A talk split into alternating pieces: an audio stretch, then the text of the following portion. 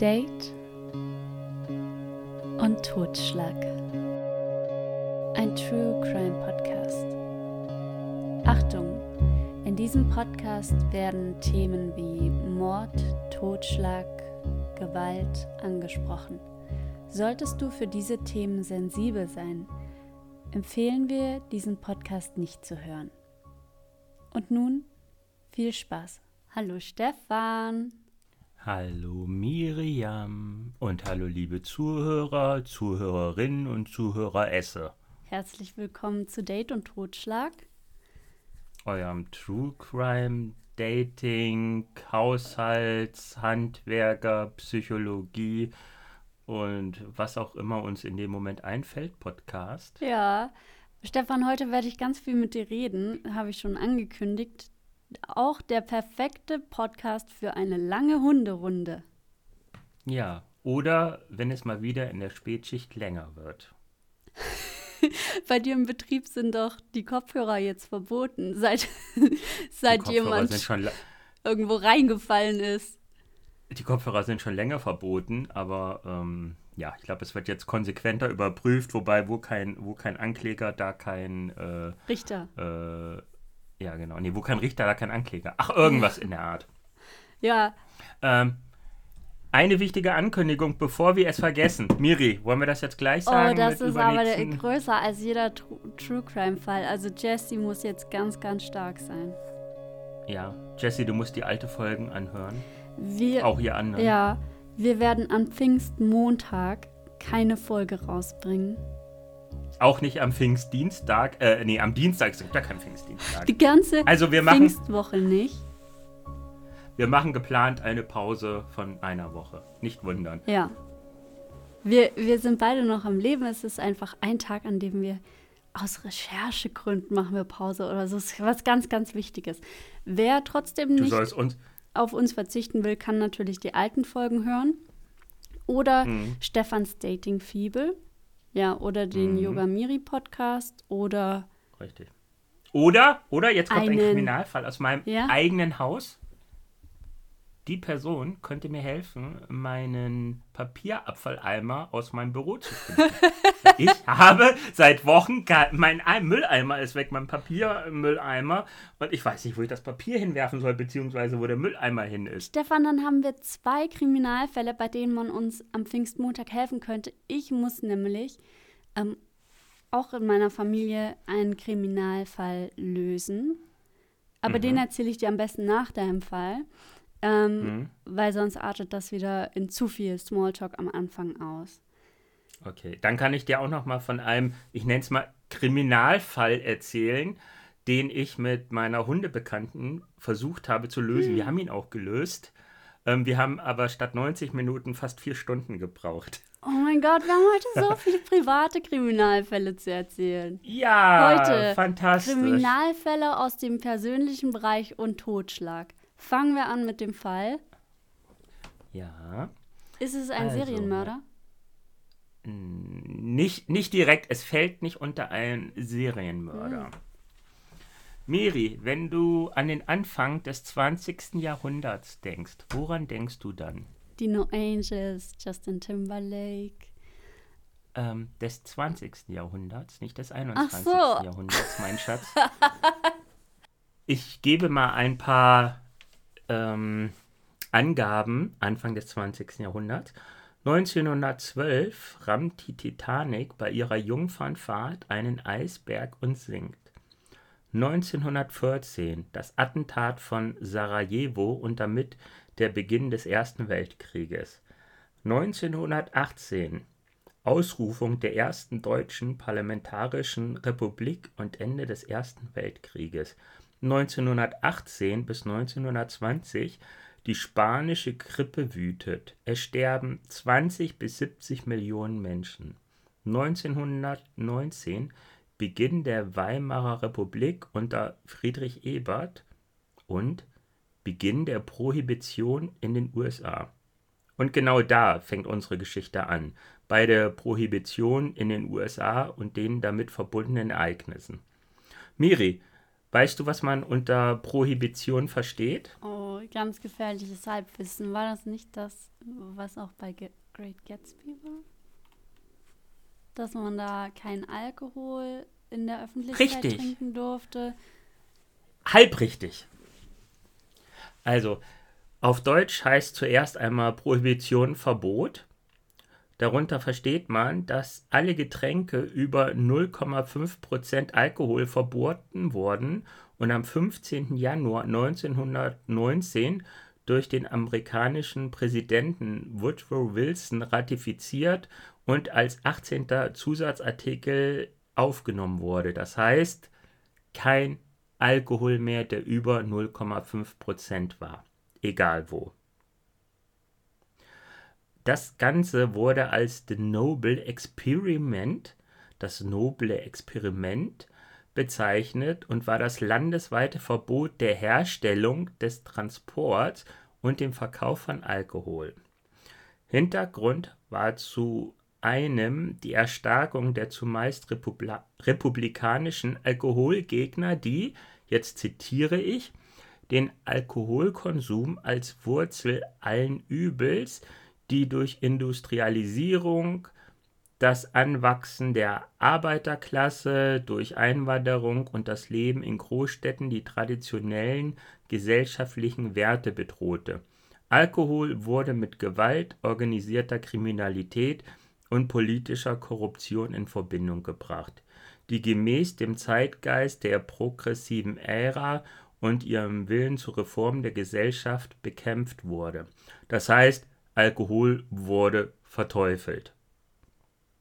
Auch spielte die immer größer werdende politische Macht der Frauen in Verbindung mit der Frauenbewegung und des Frauenwahlrechts eine Rolle, weil viele hatten Männer daheim, die ihre Probleme mit Alkohol ertränkten und Männer, die, oder nicht, ich, ich will es nicht verallgemeinern, aber Männer oder einige Männer neigen ja dazu, aggressiv zu werden, wenn sie Alkohol trinken. Und das haben die Frauen dann abbekommen. Und dadurch, dass es halt die Frauenbewegung gab und das Frauenwahlrecht, sagten die, ey, wir wollen nicht mehr zu Hause verprügelt werden, macht was dagegen. Außerdem, wir reden ja von 1919, 1920, galt es nach dem Krieg als unpatriotisch, Alkohol zu sich zu nehmen, da fast alle großen Brauereien in den Vereinigten Staaten in deutscher Hand waren und der Bierkonsum mit der Kultur der Deutschamerikaner assoziiert wurde. Aber ich vermute einfach mal, das war nur so ein kleiner Peak. Also trat die Prohibition 1920 landesweit in den USA in Kraft. Was nicht heißt, dass keiner mehr Lust auf Alkohol hatte. Wir wissen es ja selbst, wenn etwas verboten ist, reizt mehr. es natürlich noch mehr. Ich zitiere, die Regierung, die Mittel und den Willen, jede Grenze, jeden Fluss oder See und jedes Speakeasy in Amerika zu überwachen hatte. Speakeasy sind sogenannte Flüsterkneipen. Ich erkläre dann gleich, was Flüsterkneipen sind. Allein in New York City stieg die Anzahl dieser Flüsterkneipen von 1922 bis 1927 von rund 5000 auf 30.000 Stück.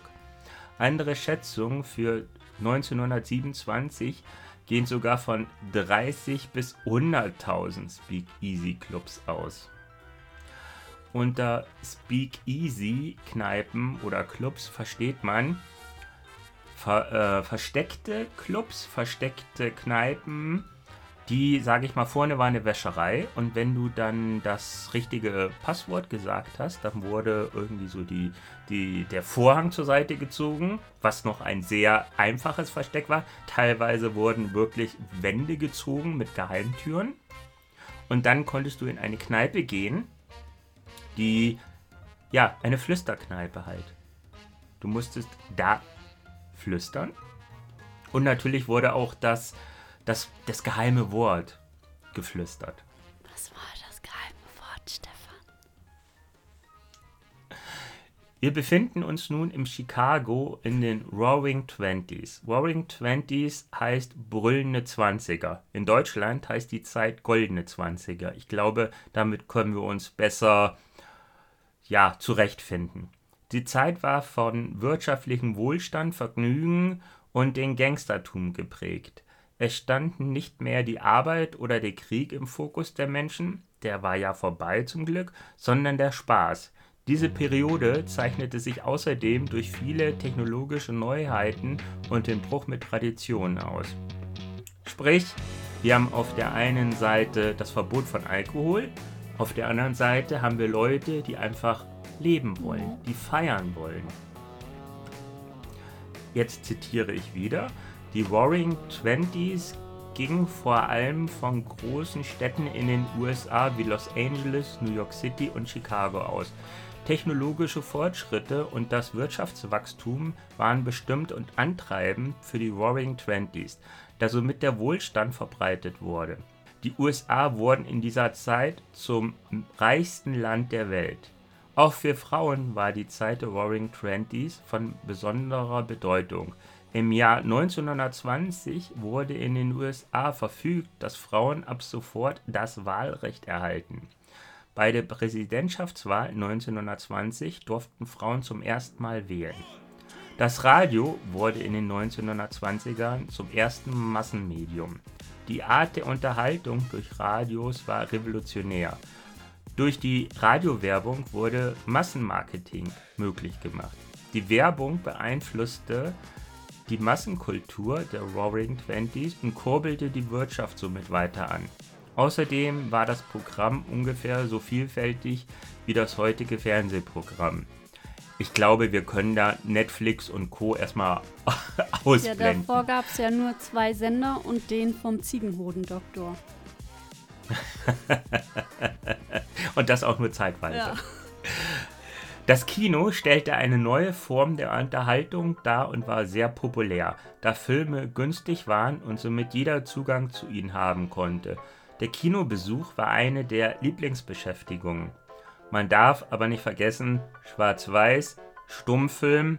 Ich weiß gar nicht, ob das schon mit Klavier unterlegt wurde oder ob da wirklich jemand im Kinosaal saß mit seinem Klavier und hat dann immer so geklimpert. Die 20er Jahre waren auch als Jazz Age bekannt und die Vorliebe für diese Tanzrichtung dauerte bis in die 1930 Jahre an. Zur Zeit der Roaring Twenties wurden Tanzclubs enorm populär. In den späten 1920ern reichte die Beliebtheit von Tanzclubs ihre Hochkultur. Die beliebtesten Tänze in den Roaring Twenties waren der Foxtrot, der Walzer und der amerikanische Tango. Die Mode der Frauen änderte sich komplett. Frauen trugen nun kurze Röcke und auch Hosen. Das war vor den 1920ern vollkommen unvorstellbar gewesen. Ebenso wurden weite Herrenanzüge immer beliebter. Die Frauen trugen nun Kleider mit Franzen und Pailletten besetzt was sie dann sehr auffällig machte. Auch der Haarschnitt verwandelte bzw. veränderte sich total. Der Bubikopf war ein lässiger Haarschnitt, der gerne getragen wurde. Solltet ihr Interesse haben, Miri hat schon The Great Gatsby angesprochen, den Kinofilm, beziehungsweise, ja, es ist ein Kinofilm mit Leonardo DiCaprio. Schaut euch das mal an. Wir haben nun, wie gesagt, auf der einen Seite die Prohibition und auf der anderen Seite Leute, wie ich gerade schon erzählt habe, die beeinflusst werden durch Clubs, durch das Radio, die kein, die einen Krieg hinter sich haben und auch nicht denken, dass nochmal ein Krieg kommt. Es hieß ja, das ist der Krieg, um alle Kriege zu beenden. Die Leute waren in Feierstimmung. Und wie auch gesagt, wenn etwas gesetzlich verboten ist, Wer ist dann der Gewinner? Miri? Die Gesetzlosen. Richtig, jemand, der sich über das Gesetz hinwegsetzt. Und in diesem Fall die Leute, die die anderen Leute mit Alkohol versorgten. Und hier kommt der Antagonist dieser Folge ins Spiel. Alfonso Gabriel Al Capone, auch Scarface, wegen einer Narbe in seinem Gesicht genannt. Capone wurde 1899 als Sohn italienischer Einwanderer aus Neapel in New York, genauer in Brooklyn, geboren. Capone fiel nie auf. Wenn dann nur durch seine oft mangelnde Selbstbeherrschung. Ansonsten galt er als intelligent, sportlich und eher zurückhaltend. Das finde ich total krass. Zu allem oftmals mangelnde Selbstbeherrschung und dann eher zurückhaltend. Aber Okay. Er verließ die Schule in der achten Klasse und hielt sich mit kleinen Jobs über Wasser. In seiner Jugend tat er das, was viele Jugendliche machten.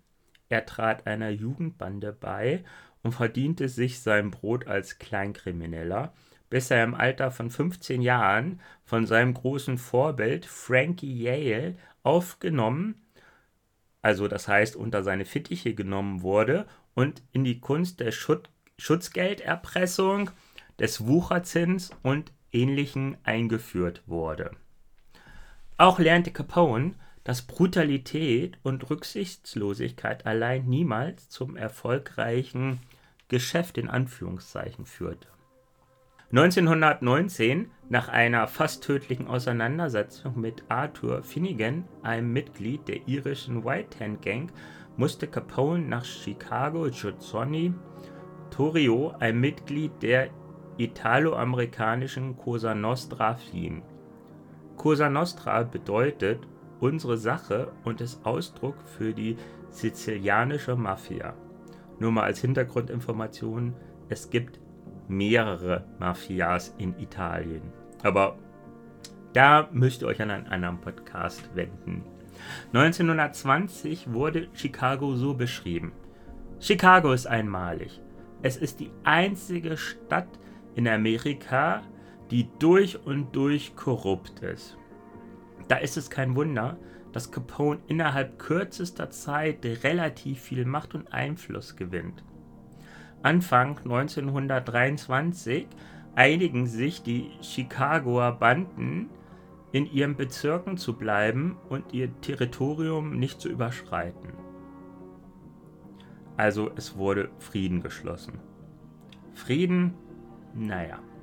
1925 beginnt der Frieden zu zerfallen, als sich eine sizilianische Gang gegen eine irische Gang aufbäumt.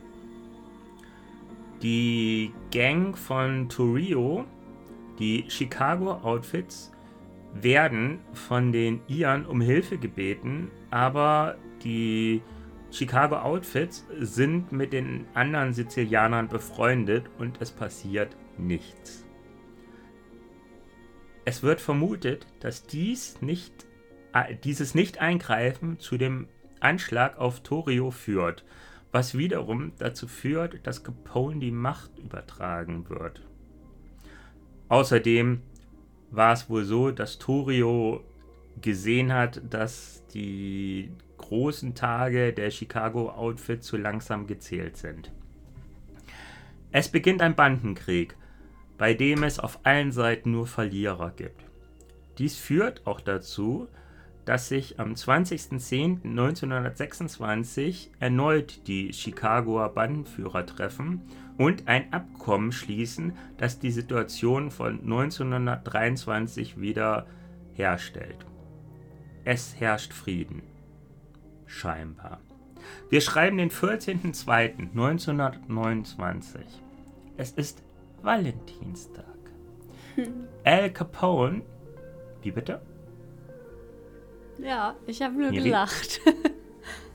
Achso. Al Capone befindet sich 1929 am Höhepunkt seiner kriminellen Karriere, als die Ermordung von sieben Männern am Valentinstag den Anfang seines Endes einleitet. Ich zitiere jetzt mal kurz. Es war kurz nach halb elf am Morgen des 14. Februars 1929, als lautes Hundegebell die North Clark Street im Chicagoer Stadtteil Lincoln Park erfüllt. Mrs. Landesman beschloss, der Sache auf den Grund zu gehen. Das Heulen kam aus einer Garage gegenüber ihres Hauses. Sie hätte dort in letzter Zeit häufiger einen Automechaniker gesehen. Der Mann besaß einen Hund. Vielleicht hatte der Mechaniker einen Arbeitsunfall erlitten und der Hund veranstaltet deshalb solch ein Lernen. Als Mrs. Lenzman vorsichtig die Werkstatt in der 2122 North Clark Street betrat, entdeckte sie tatsächlich den deutschen Schäferhund des Mechanikers.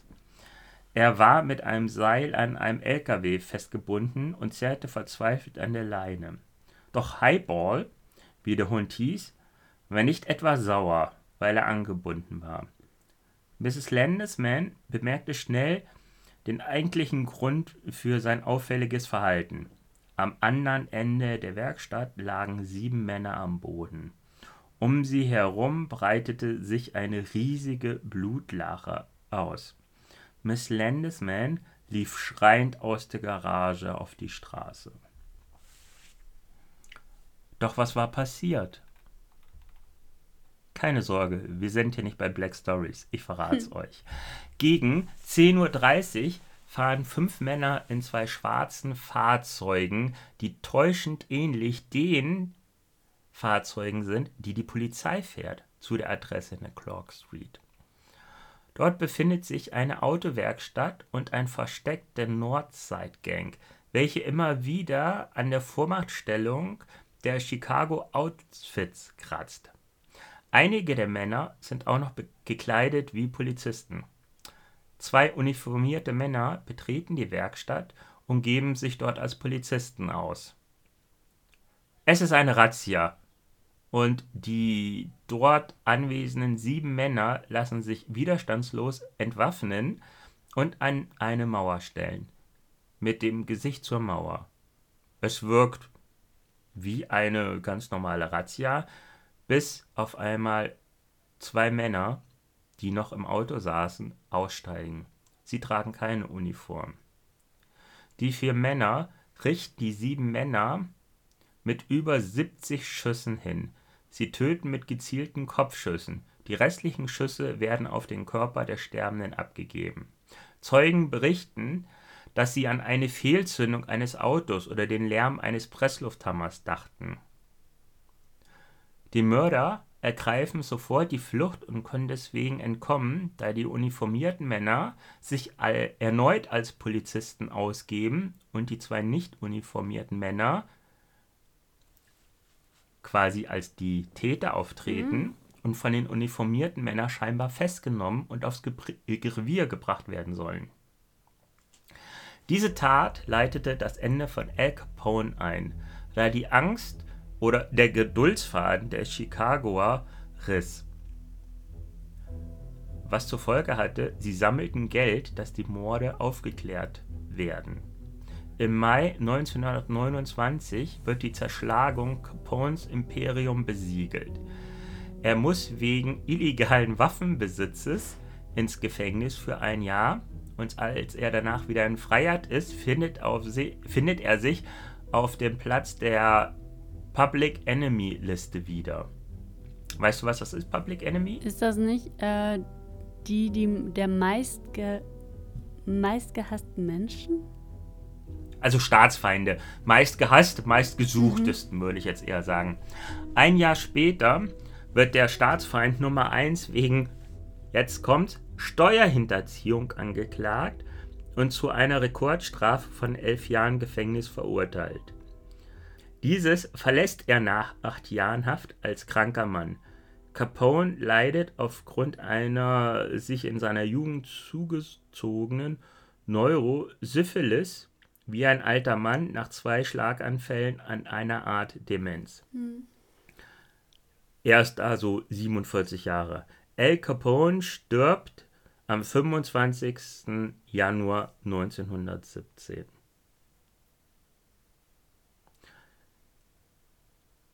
Was sehr interessant war, als ich diesen Fall recherchiert habe, Capone gibt Interviews, tritt als Förderer auf, ist ein High Society Mann.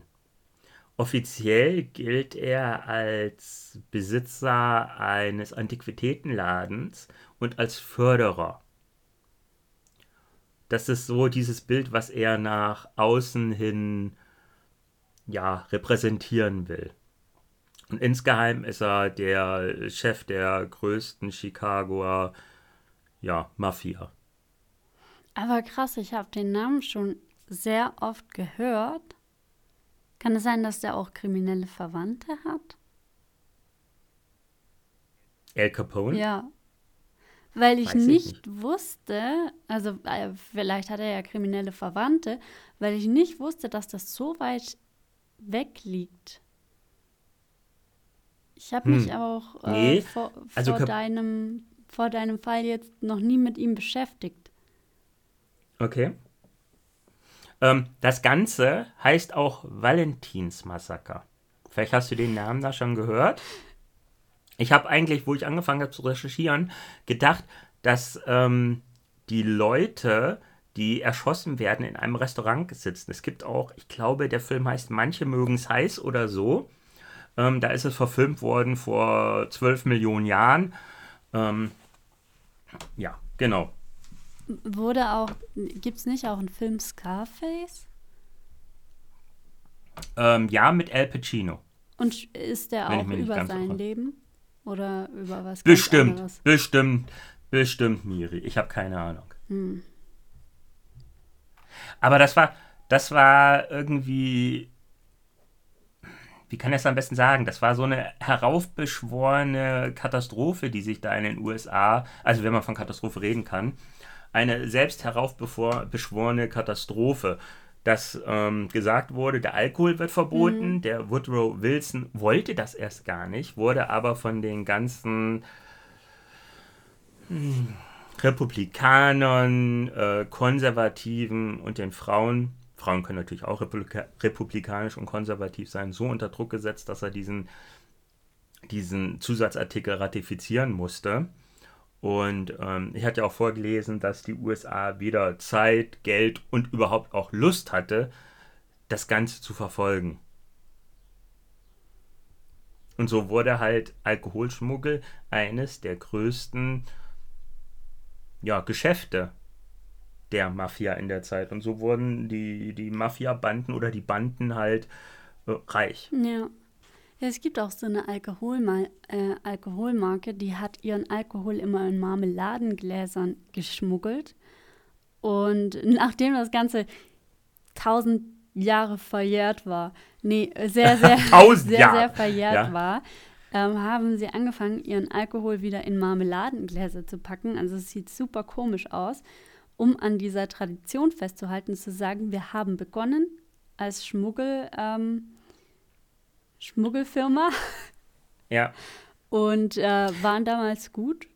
Und ja, jetzt sind wir es immer noch. Und äh, hier seht ihr, wie wir früher aussahen, unsere alte Verpackung. Ich, ich, ich weiß, wovon du redest. Das ist der sogenannte Moonshine. Der wurde in den USA, das ist selbstgebrannter in den USA. Das gibt sogar jetzt immer noch Moonshine. Hm, das ist Alkohol, wenn der, wenn er ganz schlecht gebraut ist, ähm, stirbst du und davor fallen dir erstmal alle Haare aus. Oh. Nein, also es gibt wirklich, ich glaube auf ähm, D-Max, die Moonshiner oder so, wo die dann wirklich in ihrer, in, in der amerikanischen, kanadischen Wildnis irgendwie so eine kleine Hütte haben und da wird dann Alkohol gebrannt. Und ich denke, ich kenne diese Marke auch, die du meinst, weil die da auch deine Mama vertreibt, weil ich die mal auf Bildern gesehen habe. Ähm, ja, äh, Moonshine kann man jetzt auch kaufen, aber eher legal. Ja. Und äh, es ist ja auch so, wenn die den falsch, man muss bei Alkohol, falls jemand von euch Alkohol ähm, brauen will, nur mal kurz Fachwissen hier, ne? Brennen, also, brennen. Genau. Bier braut man. Da ähm, sollte man ja die, den ersten, die ersten Schnäpse, die ersten Gläser wegschmeißen, weil sich da irgendwas ansammelt, von dem du blind werden kannst und so, ne? Ähm, passiert in mhm, Kroatien mm, mm, anscheinend des Öfteren, weil da viel. Ähm, Slivovitz, ne? Ich weiß es gar nicht. Brandys äh, ein Kumpel von mir kommt da aus dem Bereich und ähm, der meinte auch, sein, sein Opa macht das selbst. Die sehen das da wohl anders. Und ähm, da gibt es sehr viele Fässer oder so mit Slivovitz. Mhm. Das ist äh, ähm, Zwetschgen. Likör oder Schnaps oder so. Ja. Ja, ja. Stefan. So, Miri. Ja. Erzähl mal so, oder soll ich erstmal anfangen mit meinem? Mir ist, es, mir ist es gleich. Komm, fang du an. Okay, mir ist nämlich noch mal was eingefallen. Und zwar, als du gesagt hast, in den goldenen 20ern viel getanzt, ne? Also, mhm. ich war mit meiner Schwester am Freitag in der Tanzschule als Vertretung für ihren Freund. Mhm. Und dann haben wir Rumba getanzt. Ich war der Mann, sie die Frau. Neben uns ein mhm. Pärchen, das hat auch getanzt. Und die haben anscheinend irgendwas Cooles gemacht, meine Schwester und ich so. Langsam, schnell, schnell, langsam, schnell, schnell, langsam. Und meine Schwester sagt, guck mal, was die da machen, lass uns das auch mal machen. Und genau in dem Moment haben die sich geküsst, die Menschen. Und ich schaue mhm. meine Schwester an, mach so, mm. und sie nur so, weil, weil für sie ist Küssen, also sie ist, äh, die mag Küssen nicht. oh, der, der arme Freund, der arme so, Freund. Ich wollte unter ihre Decke, weil unter ihrer Decke war es so warm. Also mit meinen Füßen. Wir hatten zwei Decken. Ich war ja, also ich hatte ja eine Woche Urlaub bei ihr sozusagen, weil ihr ähm, Freund auf Geschäftsreise war. Und ähm, Ennis ist ja noch die letzte Woche in Kanada gewesen. Der kommt jetzt am Donnerstag. Und äh, dann ich ich wollte unter ihre Decke und dann macht sie so mit den Füßen, haut sie meine Füße weg und sagt, mm, mm, mm. Und ich sage, lass mich doch unter die Decke. Stell dir vor, ich bin Max. Und dann sagt sie so, bei dem mache ich das auch immer so. ja, also so lieb wie, so lieb wie ein ähm, Berglöwe. Ja, ja, richtig. Piranha. ja, ein Piranha. Hungriger Vielfraß. ja, aber meine Schwester hat mir tatsächlich. Liebe Grüße! Sie hat mir tatsächlich auch. Sie hat gesagt, ich sollte euren Podcast mal hören. Wir haben nämlich über viele kriminelle Dinge geredet, weil in meiner Familie viele kriminelle Dinge passiert sind. Und zwar bei meiner Oma im Altersheim werden Dinge gestohlen und bei ihr wurde ihr Ehering geklaut.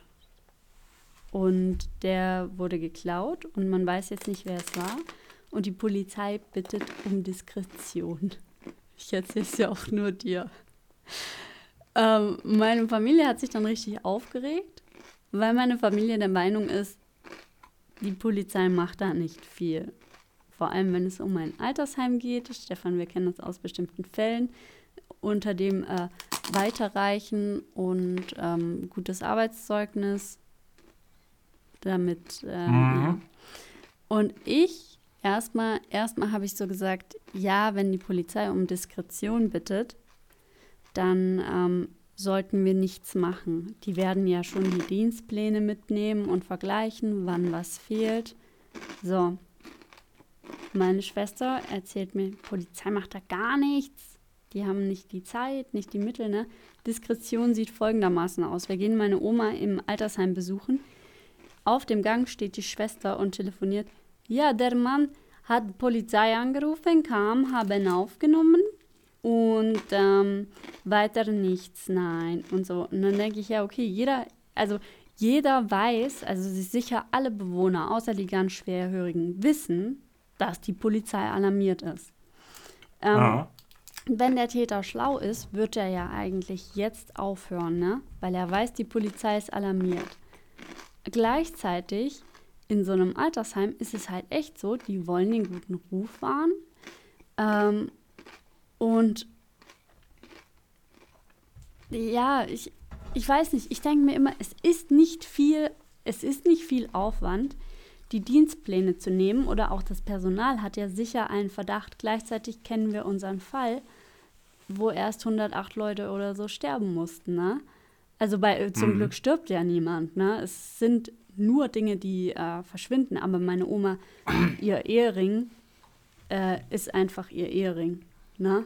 Das ist ein emotionaler ja. Wert, den kannst du nicht ersetzen, nein. Und wir hoffen jetzt, dass er gefunden wird und wir hoffen, dass der Dieb jetzt nicht der Physiotherapeut ist, weil dem seine Frau ist Goldschmied. Also wir hoffen, dass er noch noch da ist, ne? Dass er irgendwie gefunden mhm. wird, wissen aber nicht, wie wir weiter vorgehen sollen, Stefan. Was ist dein Tipp an mich? Als Hobbydetektiv jetzt in der Sache.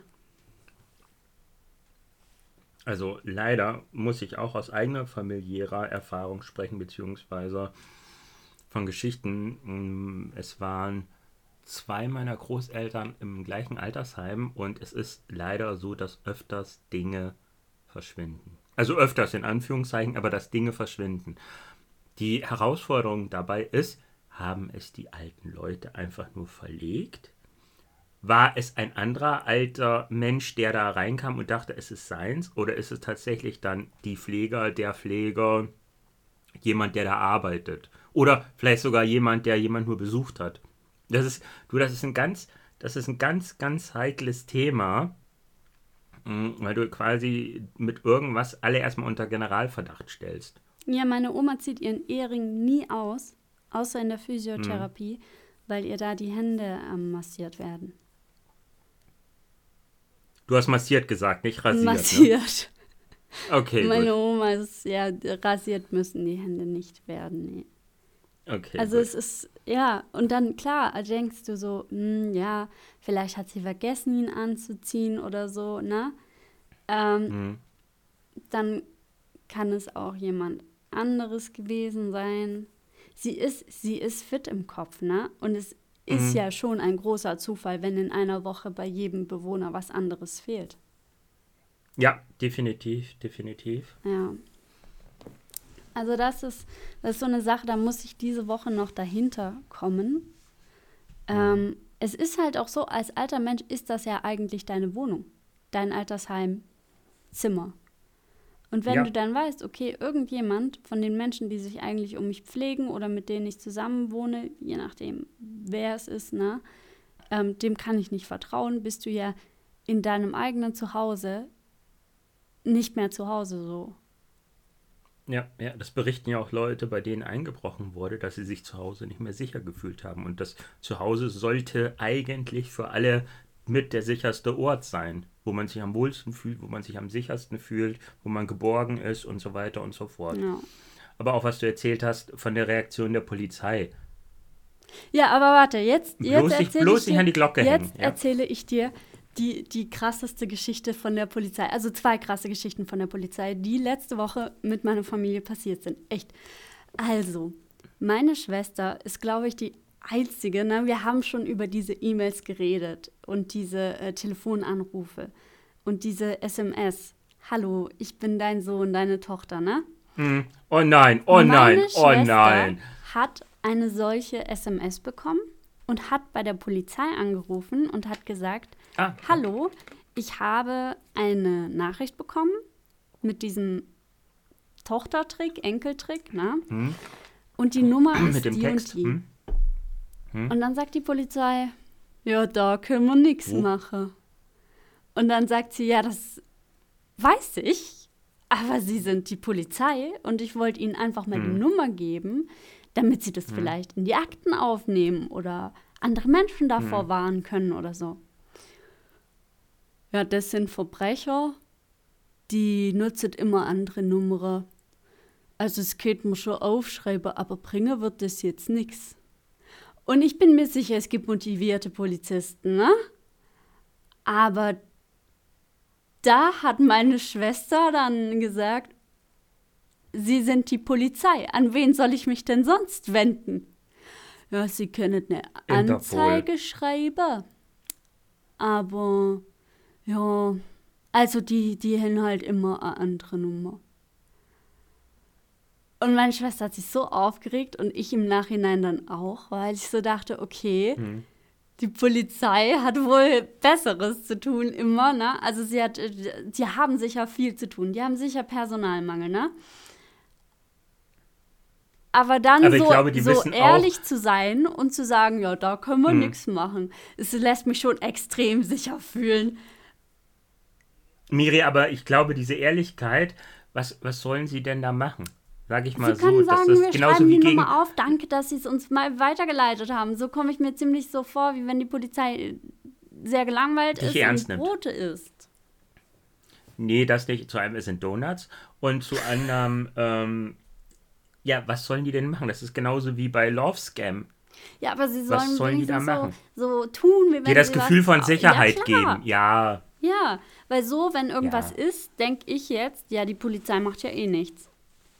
Genauso ja. wie in dem Fall, der meiner Mutter passiert ist letzte Woche. So, ähm, und zwar, hör her, meine Mutter ist ja Leiterin in einem Selbstbedienungsladen. Ne? Mhm. Also man, man bedient sich da selbst und zahlt am Ende. In einem Selbstbedienungsladen? Echt? Bedient man sich ja, da selbst? Bedient, also man, man geht rein, man kann sich aussuchen, was man haben will. Chips, Mais, irgendwas. Ne?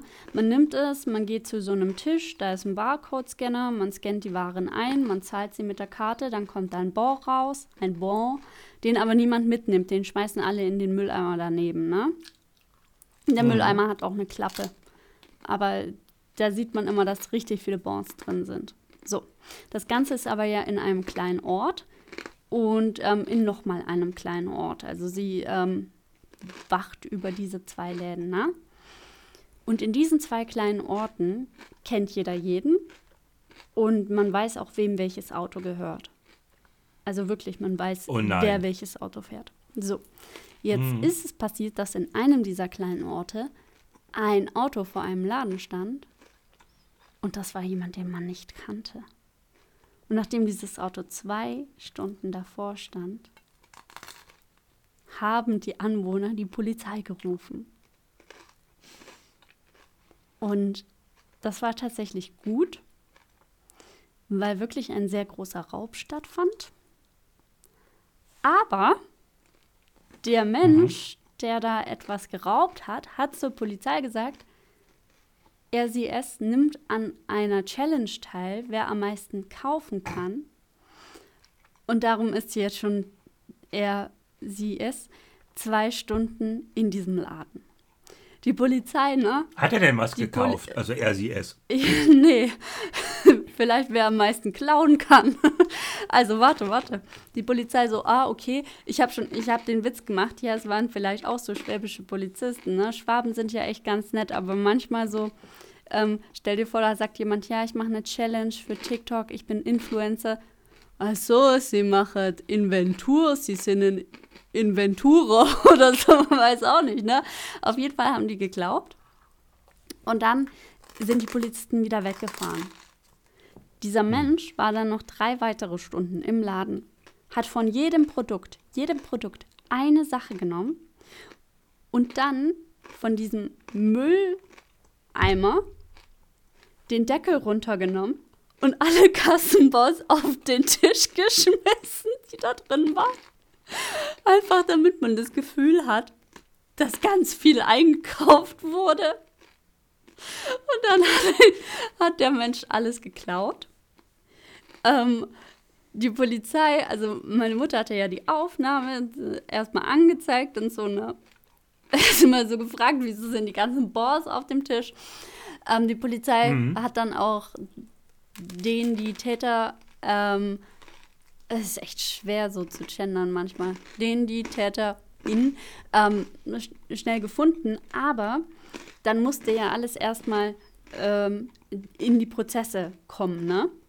Und die ganze Ware, die geklaut wurde, war währenddessen konfisziert. Und als die Ware freigegeben wurde, ist das meiste schon abgelaufen gewesen. Also sie hatte dann abgelaufene Ware oder vergammelte Ware. Sie konnte alles rausschmeißen und durfte es ja eh nicht weiterverkaufen, weil man nicht wusste, was damit gemacht wurde. Mhm. Und das war, das war der dritte ähm, kriminelle Fall, der letzte Woche bei meiner Familie passiert ist. Was ist denn bei euch los? Ich weiß auch nicht, gerade so eine, so eine Kriminalwelle, ey.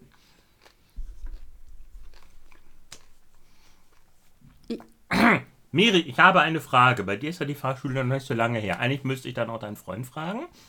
Hm. Wenn du eine Straße lang fährst, mhm. 30, und es kommt von rechts eine andere Straße da drauf, mhm. Und nach der Kreuzung ist kein, keine Geschwindigkeits also kein Geschwindigkeitszeichen. Was, wie schnell darfst du dann fahren? Auf einer normalen Straße?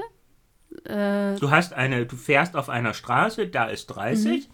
und von rechts kommt eine neue Straße und hinter der Kreuzung ist kein Geschwindigkeit. Dann würde ich weiter 30 fahren, bis ich sehe, ob die anderen 50 fahren. Okay. Und du? Damit hast du schon mal richtig, damit hast du schon mal richtig ah. reagiert, ah. weil ich und viele, die ich kenne, gehen davon aus, dass eine eine Straße, die die Straße, also wenn ich mit 30 da fahre und es kommt was von rechts oder von links oder keine Ahnung was, dass da, auch auf der Autobahn, dass da dann die Geschwindigkeitsbegrenzung aufgehoben wird. Also sprich, dass dann wieder die reguläre Geschwindigkeit ist. Das ist aber ein Trugschluss. Aber es ist wirklich so, dass ich mit allen, mit, bis auf dir oder dich, mit dem ich geredet habe, die dachten echt, nee, ist nicht so. Weil bei uns ist es jetzt so, die haben, diese kleinen Schwanzlurche, haben 30er-Zonen ausgerufen, plus alle Verkehrszeichen weggemacht, bis auf am Einfang der Straße und am Ende der Straße ist ein 30er-Schild. Aber auf diese Straße kommen mindestens 10 andere Straßen drauf zu. Und trotzdem ist es so, vom Gesetz her, dass wenn ich quasi auf, von einer anderen Straße auf diese 30er Straße fahre, muss ich auch 30 fahren, weil ansonsten ver verstoße gegen das Gesetz. Wenn ich dann denke, die Straße ist ein Kilometer lang und nur am Anfang und am Ende ist ein 30er Schild, woher soll ich dann bitte wissen, wenn ich auf diese Straße fahre, dass da auch 30 ist? Hm. Ja. Herz, herzlichen Glückwunsch. Baunatal lebt. Nicht, dass wir, dass wir hier das große VW-Werk haben mit 18.000 Leuten. Nein, wir haben jetzt einen Preis gewonnen für äh, Deutschlands Fahrradbeste Stadt und ach, was weiß ich was. Völlige Vollpfosten bei uns. Oh, ähm, ja, mein Kriminalfall, mein Kriminalfall ist, äh, klingt aufregender als es ist. Ich habe mit meiner Hundebekannten Exit Game gespielt oder ein Exit Game zu zweit. Oh, Miri rutscht jetzt schon ganz aufgeregt dahin. Also, wir haben einen Anfänger oder ein einfacher Einsteiger, oh, ja, glaube ich, heißt die äh, Kategorisierung. dieses Exit von Ravensburger, wo du ähm, erzähl die Situation. Ist das nicht Kosmos? Erzähl die Situation. Ist Kosmos, glaube ich. Ja, genau. Die sind super schwer. Da musst du dir das für Kinder holen. Habt ihr es gelöst oder nicht? Seid ihr am Leben? Also, zu einem. Ja, Miri, ich bin noch am Leben. ich aber, wurde aber danke. von den Aliens aufgegessen. Ja, das geschieht dir auch recht. Ähm, du hattest deinen Silberhut nicht auf, ne? Ähm, nein, es war so, wir hatten wirklich eine Einsteiger-Version. Wir haben fast vier Stunden gebraucht und wir haben, glaube ich, die Hälfte aller Lösungskarten äh, verbraucht. Stefan, das geht weil so. Ich habe ja fünf Freunde und manchmal sind wir aber auch zu acht, mit denen ich das spiele. Mhm. Mhm. Komm dir nicht dumm vor. Es geht uns auch so. Und wir haben auch Anfänger, Einsteiger, es gibt sogar Profi. Also da, da glaube ich, bin ich schon zu doof, die Verpackung aufzumachen. Nein, es war einfach nur so, es war einfach nur, ich glaube, wir haben zweimal, dreimal hatten wir die Lösung, aber wir haben irgendeinen dummen Denkfehler gemacht. Und deswegen sind wir nicht drauf gekommen. Und äh, meine Hundebekannte meinte auch, dass bei einem Spiel ähm, es wirklich so ein unlogisches Rätsel gibt, wo sie gesagt hat, das will sie nie wieder. Gut, ist ja eh blöd, wenn sie es nochmal spielt, aber ja, manchmal sind hat die aber auch zur Folge ja auch auf den auf den ähm, auf den auf Packungen, den Packungen ja, und darauf kommst du ja beim ersten Mal nicht. Also sage ich mal so, ich habe ja mit anderen Freunden spiele ich das ja so einmal mhm. im Monat. Also ich weiß das schon. Wir haben auch sofort gesehen, als wir die Karten rausgemacht haben, dass auf der Packung was ist. Ähm, hat aber auch zur Folge, dass ich jetzt die vier Spiele, die Escape Games, ähm, die mir noch fehlen, die Einsteiger, habe ich alle bestellt. Plus sie meinte, okay, dann lass uns auch mal ein fortgeschrittenes machen. Wenn, wir, wenn wir nicht weiterkommen, machen wir einfach eine Pause und irgendwie dann irgendwann anders nach. Wo ich dann denke, okay, das, das ist äh, interessant. Stefan, hast du schon das Exit-Game äh, von Marc-Uwe Kling zum Känguru gespielt? Oh Gott, zu einem, also mit den Känguru-Chroniken kann ich überhaupt Nee, es hat anfangen. nichts ich mit den Känguru-Chroniken zu tun tatsächlich. Also das Känguru ist Doch. zwar das Markenzeichen davon, aber hast du es gespielt? Nee, bisher okay, noch nicht. Ist das, das nicht ist auch nämlich ein das Einzige, was ich gelöst habe. Ja.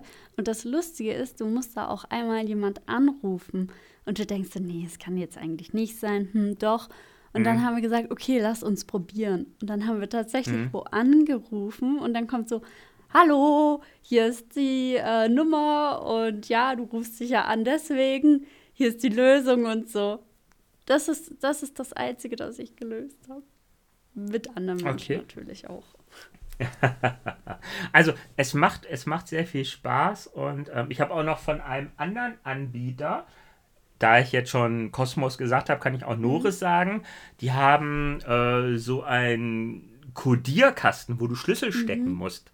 In unterschiedlicher Reihenfolge. Das ist natürlich nochmal Hightech. Da gab es ein, äh, eine, eine Papierbrille, wo du dein Handy reinklemmen kannst, um dann in so einem 3D-Raum wohl zu arbeiten oder 360 Grad. Und was fahren da noch? Also irgendwie zwei total spezielle Sachen. Ich habe es noch nicht benutzt, macht aber auch einen geilen Eindruck. Das können ja eigentlich alle Hörer machen, wenn sie gerade Pfingstmontag keine Folge hören. Ähm, ja, oder Black oder, Stories. Ja, genau, wollte ich gerade auch sagen. So Krimi-Dinner. Oder, Stefan, ich habe eine Serienempfehlung. Ich habe mhm. auf Apple TV das Silo angefangen zu schauen. Oh, okay. Folgen ich habe hab, hab die Vorschau gesehen. Und jetzt Aha. ich so, oh mein Gott, was passiert als nächstes? Die nächste Folge erscheint diesen Freitag. Ich muss warten. Kennst du noch das Gefühl, wenn du hm. warten musst auf eine Folge? Also, ich würde dir. Ja, aber das machen die jetzt sehr oft mittlerweile. Ähm, hm. Habe ich gestern wirklich alle vier auf einmal durchgesuchtet ich habe mir dann gedacht, ah. weil ich nicht warten will bis Freitag, ich könnte mir ja das Hörbuch holen und anhören, aber das Hörbuch hat nur schlechte hm. Bewertungen. Also das Hörbuch ah, ist okay. ja nach dem Buchskript und ich glaube, auf Apple TV haben die einiges geändert. Äh, gleichzeitig okay. bin ich so ungeduldig. Ich hätte 100 andere Dinge, die ich machen könnte bis Freitag. Aber ich will Arbeiten. auch wissen, wie es weitergeht, ja. Ah. Ich habe einen Arsch also voll Arbeit, aber ich will auch wissen, wie es weitergeht ich kann, also wenn ich Apple TV gucke, ähm, Ted Laszlo. Ah, das haben wir auch angefangen. Also Ennis schaut das. Ich habe in Folge, hm. äh, in Staffel 3 Folge irgendwas mit angeschaut. Ja, das ist da zu konnte spät. ich dann nicht, ähm, also hat mich nicht überzeugt, aber vielleicht auch, weil es zu spät ist. Kann sein. Ich habe aber auch gehört, die ersten Staffeln sind lustig. Also die erste. Die sind alle ja? eigentlich lustig. Also ich freue mich schon darauf, wenn es ist jetzt schon wieder eine neue Staffel erschienen. Da bin, ah, jetzt bin ich fast umgekippt. Ähm, ja. Ähm, ja, und äh, für die Hörer, die es interessiert und die jetzt auch schon, jetzt komme ich, jetzt werde ich gerade sehr persönlich, die es auch mitbekommen haben bezüglich meines Gesundheitszustandes. Ähm, ich bin nicht mehr das Duracell-Kaninchen, toi toi toi. Also ich arbeite jetzt keine 12, 14 Stunden mehr am Stück durch. Ähm, sondern es ist weniger geworden. Wiederum kommen jetzt die Phasen, wo ich gar nicht mehr aus dem Bett komme, was dazu führt, dass ich wohl im Laufe des Sommers in eine Tagesklinik muss. In eine Tagesklinik? Oder gehen möchte. Damit Stefan nachts aufnehmen kann. nee. Miri, da ich, da ich nachts eh nicht schlafe, könnten wir das jetzt ich auch schon. Ich wollte dich eigentlich nach einem Tipp für Melatonin fragen, weil ich nachts zurzeit so viel durcharbeite. Ähm, und dann, dann wollte ich dich fragen, ich brauche irgendwas, damit mein Kopf irgendwann aufhört zu arbeiten. Ja, oh, da gibt es ein gutes Mittel. Wie heißt das? Womanizer. Oh! der, kommt, der kommt am Donnerstag. Aber Surprise. surprise, surprise. Funktioniert Ennis auch mit Batterie? Oder musst du ihn irgendwo Immer wieder so an die Steckdose. Nee, ich muss ihn halt äh, füttern, ein bisschen schlafen. Ähm, ist dein persönliches Tamagotchi-Womanizer? nee, nee. Sag ihn das bloß ah. nicht. Übrigens ein lustiger, lustiger äh, Fun Fact am Rand. Ähm, nach der letzten Folge, die wir aufgenommen haben, haben wir uns zu dritt unterhalten. Miri, Ennis und ich. Mhm. Also also, wir haben es versucht, also Mira und ich ja, aber ich habe versucht, auf Englisch er zu reden. Der, er ist der Meinung, dass du 40 Tage, weil du 40 gesagt hast, dass du 40 Tage auf Kreuzfahrt bist und nicht so. Ja, ich glaube, ja, ich glaube, ich habe es im Nachhinein auch. Ähm, ja, Stefan geht auf Weltreise, 40 Tage. Ja, deswegen, ich war, da, ich war da ein bisschen überrascht, wie dann auf Weltreise und so. Nee, ähm, es war äh, English for Runaways und es war mir so unangenehm. Ich glaube, ähm, wenn ich eine Sprachnachricht mache, ist mein Englisch nicht so schlimm, weil es ist ja dieser, dieser direkte Kontakt gewesen, von wegen, ich habe dann seine Gesichtszüge gesehen, seinen fragenden, irritierten Blick, du daneben, die sich fast ins Höschen gemacht hat vor Lachen. Es war, ja, genau. Meine Mutter, meine Mutter hat heute gefragt, ähm, ab wann Ernst denn mehr Deutsch sprechen kann, weil im Moment ähm, kann er ja schon gut Deutsch sprechen. Und dann habe ich voll gelacht und gesagt, ich meine, sie meint, ab wann er Schwäbisch sprechen kann. Ach, das ist für Sie Deutsch, okay. ja. Ja, ja. Thema Dating, Thema Dating. Ich hatte in einer der letzten Folgen, ja, ich weiß, Zeitdeletation, ähm, habe ich davon erzählt, dass ich irgendwie mit drei Frauen auf mhm. Tinder Kontakt habe. Also, die eine hat sich nicht mehr gemeldet. Die andere hat sich immer mal wieder gemeldet, so mit einer Woche Pause. Da habe ich dann für mich dann auch den, den Match-Auflösen-Knopf gedrückt. Und jetzt habe ich mit einer Kontakt. Wir haben auch schon Nummern getauscht, haben kurz telefoniert. Mhm. Ja, krass. Miri, aber jetzt, jetzt mal ernsthaft. In der Kennenlernphase mhm. ist das normal, dass man sich teilweise tagelang nicht meldet oder am Tag nur eine oder zwei Nachrichten versendet. Genau, so geht es mir eben gerade auch, wo ich dann denke, ähm, Nee, tut mir Warte. leid, aber wenn du, wenn du mich unbedingt kennenlernen möchtest, dann. Klopft. Red weiter. Nö. Okay, warte. Ähm. Ja, ich esse weiter. Ich übernehme gerade Podcast auf. Wollt ihr noch irgendwas rein sagen? Nee, wir gehen, aber vielen Dank. Tschüss. Ja, klar. Oh, du hast ganz rote Füße. Ja, weil ich so sitze. Ah, okay. Bis Samstag. Bis Samstag. Okay, in der Kennenlernphase. Das war deine Schwester? Ja, und ihr Freund. Wir hatten gerade geredet. Äh, meine Schwester und ihr Freund. Also entweder hat deine Schwester eine sehr tiefe Stimme. Ja, er hat so. Und sie hat. Nee, dann war okay. er es. ähm, nein, aber sage ich mal so, wenn man in der Kennenlernphase ist, dann möchte man doch wer von, den, von dem Gegenüber erfahren und nicht, ich habe jetzt Donnerstagabend das letzte Mal was gehört? Wo ich dann denke, nö. Nee, nee. Aber, liebe Zuhörer, noch eine, eine, noch eine lustige Sache. Das hatte ich Miri schon erzählt. Wie alt war die Dame, die mich angeschrieben hatte? Oh, keine Ahnung. Ende 40? Ja, ich dachte gerade so. Ende 40? Sehr alt. Ja, mich hat, ja, naja, gut, danke, Miri. Ähm, mich hat eine Dame bei ähm, Love Scout angeschrieben. Ähm, Pan 40, also älter als ich, Kinder, aber aus der Nähe, also das passte. Man sah auch, dass sie mein Profil gesehen hat und ähm, kam so ins Plaudern mit mir. Ich habe höflicherweise geantwortet, weil ich einfach mal dachte, was, was will die Frau? Irgendwann kam dann, du, ich bin an der Arbeit, ähm, ich kann nicht so viel antworten oder so viel schreiben, frag mich doch einfach das, was du möchtest. Wo ich dann dachte und auch geschrieben habe, gute Frau, du scheinst mein Profil nicht gelesen zu haben, du fällst gar nicht in meine Suchkriterien rein. Und ähm, ich bin nicht dafür, also natürlich habe ich das diplomatisch geschrieben. Ja, das wollte ich, ich bin nicht sagen. dafür da, Stefan um dich zu hat das super lieb verpackt wieder. Sehr, sehr. Ich bin nicht dafür da, um dich zu unterhalten. Stell du eine ja, und Frage, dann kann, hast du, glaube ich, noch reingeschrieben dann, ne? Ja, wenn du was wissen willst, dann, dann stell du eine Frage. Ja, und dann kam dann, oh ja, jetzt habe ich dein Profil auch richtig gelesen. Ja, das tut mir leid, dann bin ich ja wohl raus. Ja, ja, ja. ja. Dich muss ich nicht nach dem Dating nee, fragen. Du sehnst dich schon nach deinem Womanizer. Ich stehe am Samstag auf eine Hochzeit. Ähm, oh! Ja. Von meiner Patentante, ihrem Sohn. Ähm, ah!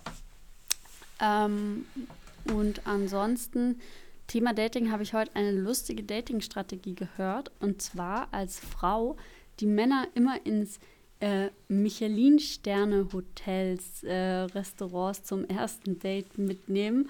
Und wenn sie zahlen, dann ein zweites Date ausmachen.